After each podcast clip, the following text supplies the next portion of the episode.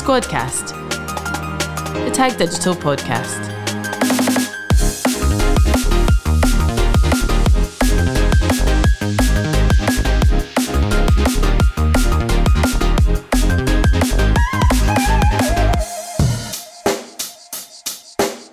Check the mic and make sure it sound right, boys.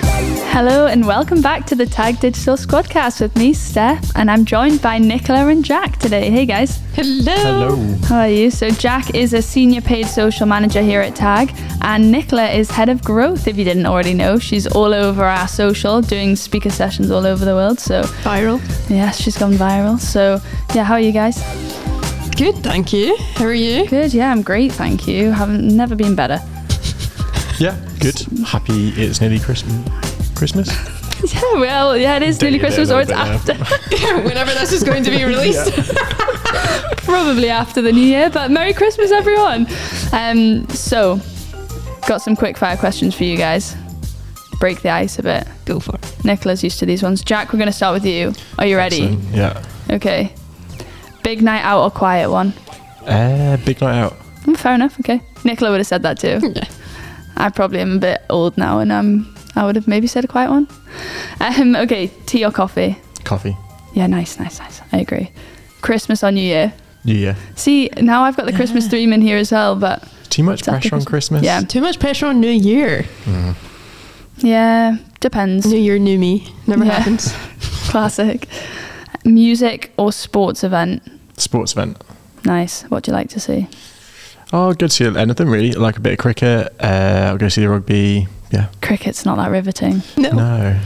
but Not a lot in Scotland either. no, actually, that's a good point. We've got another Englishman here. What would you say, Nicola, to that one? Well, Music or sports? music. What would you like to see? Anyone that's got a soul crushing ballad. Yeah, fair enough. Luke Combs? Yeah.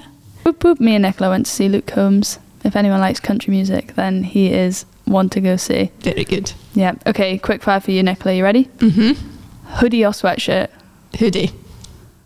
Ooh. Okay. Mm, I wear hoodies at home a lot. yeah. Fair enough. I don't have enough. Maybe I should get some more. Yeah. Okay. Movie or theatre? Baby.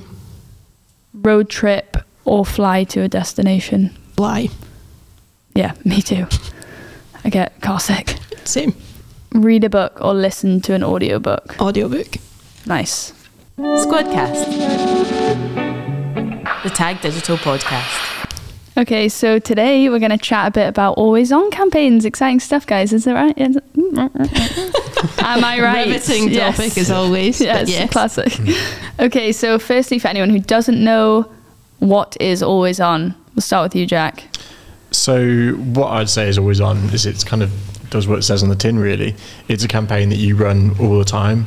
Um, yeah, it's sort of what you use to hold a user's attention all throughout the year and then you can be the first in their mind when you're sort of fulfilling that requirement when they come to launch their event.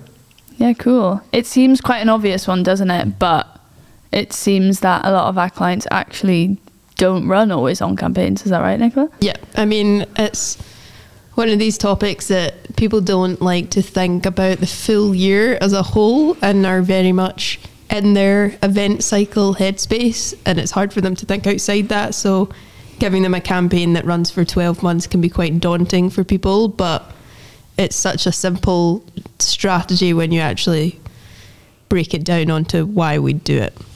Yeah, and that kind of comes on to my next question, which is why do event organizers need to run always on campaigns? Like, what are the pros and cons of, of always on? Oh, I can start in terms of from my side. The benefits are, and I always say to clients that we spend so much time and money over like a 12 or 16 week period building this audience, building people into your marketing funnel that you're then continuously marketing to. And then when the event ends, we just stop. And you've just built this whole audience, spent all this money, and this audience is so warm. And it's just such a better strategy to continue to use this audience to your advantage, continue to market to them throughout the year. Your organic posts are not going to reach them in the same way. So it's keeping this audience warm so then we then come into the event cycle next year. You've built this audience into the funnel and it doesn't take us doing numerous amounts of top of the funnel campaigns to build them back in again, and it's so cost saving to do that type of strategy. Yeah, um, to come at it from more of a technical perspective as well, the platforms these days, the thing which everyone's saying is sort of data, data, data, and the reason with why they say that is they're constantly collecting signals from users all the way along the journey. So if you can run a campaign for 12 months, you can imagine the amount of signals that you're going to be picking up from all those users. So when it comes to that time when you're ramping up towards your event, you've got you've got sort of your Facebook, your Twitters already with all this data ready to roll right then. So you can scale up quickly and they'll know how to find the right people for your event. Yeah, I mean, I don't really want to mention the pandemic, but I feel like after the pandemic, event organizers kind of changed their mindset slightly. They were like, oh, I didn't realize we should think out with the 12 weeks of our event marketing campaigns. And Yeah. I feel like they've slightly changed their mindset, but then kind of gone back a little bit again. And everyone's like, okay, let's go mad for tho- those 12 weeks and then have a rest. Yeah, it's very hard to shift marketing managers that are in the event sphere out of that 12 week, 16 week cycle that they have. Um, one thing that came out of the pandemic for sure is the value of data, and there's so many things going on around.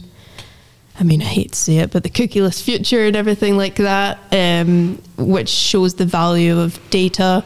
And I use the cringy line to all clients of data is more valuable than oil. And so they really need to tap into this. So a lot of event organizers now have data targets within inside the organizer. So not only do they have registration targets, they've got data targets, which is literally what always on campaigns encompasses. So that's one of the things that they have shifted mindset a little bit for. Yeah, okay, cool. And what type of content would you recommend promoting with always on campaigns? Because maybe when a client hears about an always on campaign, they think, oh, uh, what, what? It's out with my event. What do I promote? Like, what would you guys recommend? I think there's a, a, few options really. I think the really big key one is listening to your audience. So that's going to be your sort of guiding light when you're creating your content. Look at what your audience is talking about. Use your speakers that you've got at your event and lean into them a little bit. You can also use them as a resource for content. Loads of ideas that you can have for that. And when you've got that sort of really golden bit, take that as an opportunity to sort of gateway that content. So if you can add, add a lead gen point at that sort of stage in your campaign, it's another point where you can sort of collect a little bit more data and sort of help out your event further down the line. Yeah, and also it, it kind of helps you stay front of mind as well in front of your audience, doesn't it? Because it's so easy to go to an event and then they don't do anything else and you forget about them. Yeah. So then it's more difficult when when it comes around the next year as well, trying to get people to go to the event. Yeah, it happens all the time. Brand awareness is something that everyone continues to struggle with because even if you're huge within the event industry, there's constant competitors coming onto the market, getting closer to your dates. So it's brand awareness throughout the year that's so important. And yeah, like what Jack said, there's so much content that you can put out throughout the year that's so beneficial to this audience out with the event cycle and they still want to hear from you. I think a lot of people think our event's not for another eight months, no one wants to hear from us, and it's not the case at all. Yeah, and, and I think they've got to think about what content's useful, like Jack was saying earlier, what's useful for the audience, not just kind of chucking out random content, shouting at the audience. People now are really conscious that they people really want relevant content now, don't they? People are super savvy in the digital age Yeah. for ads, but that is not to say that they don't want to see an ad. They want to see stuff that's relevant to them. So when you're looking at creating that content, that should be really yeah forefront of it. Yeah, and how I feel like this could be quite overwhelming for someone who's thinking at the moment the way their organization is, it's just thinking about the event, promoting it up before the event, maybe 12, 16 weeks. But then now they want to think about moving towards an always on campaign. How do you plan that? Where do you even start? Good question. I mean, it's, it's, it does take a bit of a shift in mindset of you need to think out with the event cycle that you're in and start the whole planning process as a 12 month plan that's ongoing. And if you're going to just plan for the event cycle, you're always going to get stuck in this endless loop of just planning for 16 weeks. So you need to expand it out plan for the year, think about what your main targets are. If you have data targets, when are you going to hit them? When is you're going to get into your XPROM cycle? When are you going to get into your VisProm cycle? And where are the gaps within that that you're not attracting the audience? And it can be as easy as just planning out a timeline of 12 months and putting in the content pieces that you're going to push out within the 12 months and starting small in terms of a monthly budget that just rolls over and then linking that all within your current visitor and exhibitor promotion campaigns. And do you think people think differently about visitor promotion and exhibitor promotion campaigns and like the length of time they need to be doing those? Um, uh, depends who you're talking to. Yeah, um, some people are aware of it's 12 to 16, can be up to 20 weeks for visitor promotion, and the exhibitor promotion needs to start before that. I think sometimes that overlap happens too often. So it's having a really clear timeline of when does the exhibitor start, when does it stop, when does visitor start, when does it stop, and giving yourself enough time for each objective to be effective. Cool. Yeah, again, from a technical side, that's exactly where the sort of thing that we'd like to see from our perspective when we're in, in campaigns in platform. You don't want to be sort of making quick, rash decisions. If you've got that 12 month plan, it means that you can sort of you know when those budget changes are going to be. Campaigns go into learning even when you're sort of putting budget on. So we need to know that in advance. So if you can say in X weeks' time the budget's going to be going up, we can start that ramp early. I think as well, probably if organisers are planning within 12 weeks before um, an event and they haven't really thought about an always on campaign, they're probably panicking a bit when it comes to those 12 weeks. So then they're kind of chucking budget towards the paid campaigns last minute, and that then doesn't help the performance of the campaigns. Is that right? It's 100% that's right. And that's sort of where an always on campaign is beneficial that you shouldn't have to be throwing more budget at it last second just before your event. It should be sort of spread out over that year. It's more of like I think the analogy that you always hear is that tortoise and hare type thing. It's the tortoise that we want to be in this sort of instance. We want to be slowly trickling it across. There's no point sort of throwing it all out at the end. Yeah, so tying in with that, how would you really budget for an always on campaign? Do you think people, organisers should start with their budget and then work from there on a month to month basis? Or what would you recommend?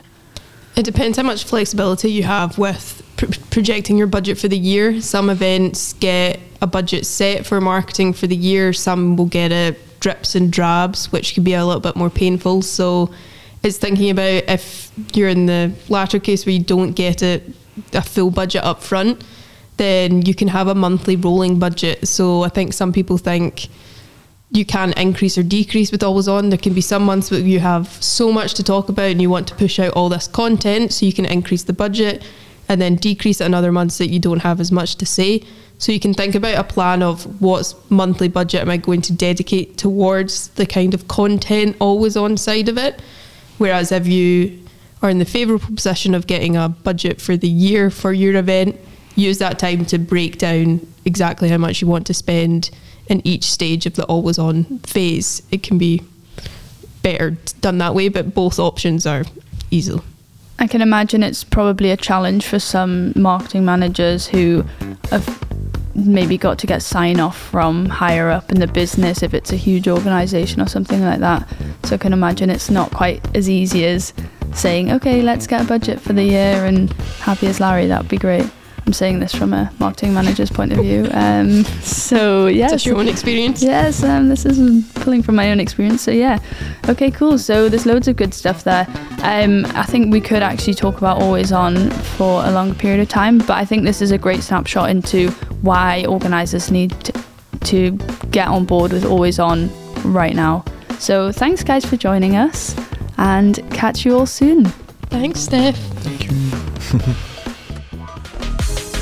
Squadcast, the Tag Digital podcast. Listen to the Squadcast on Apple Podcasts or Spotify.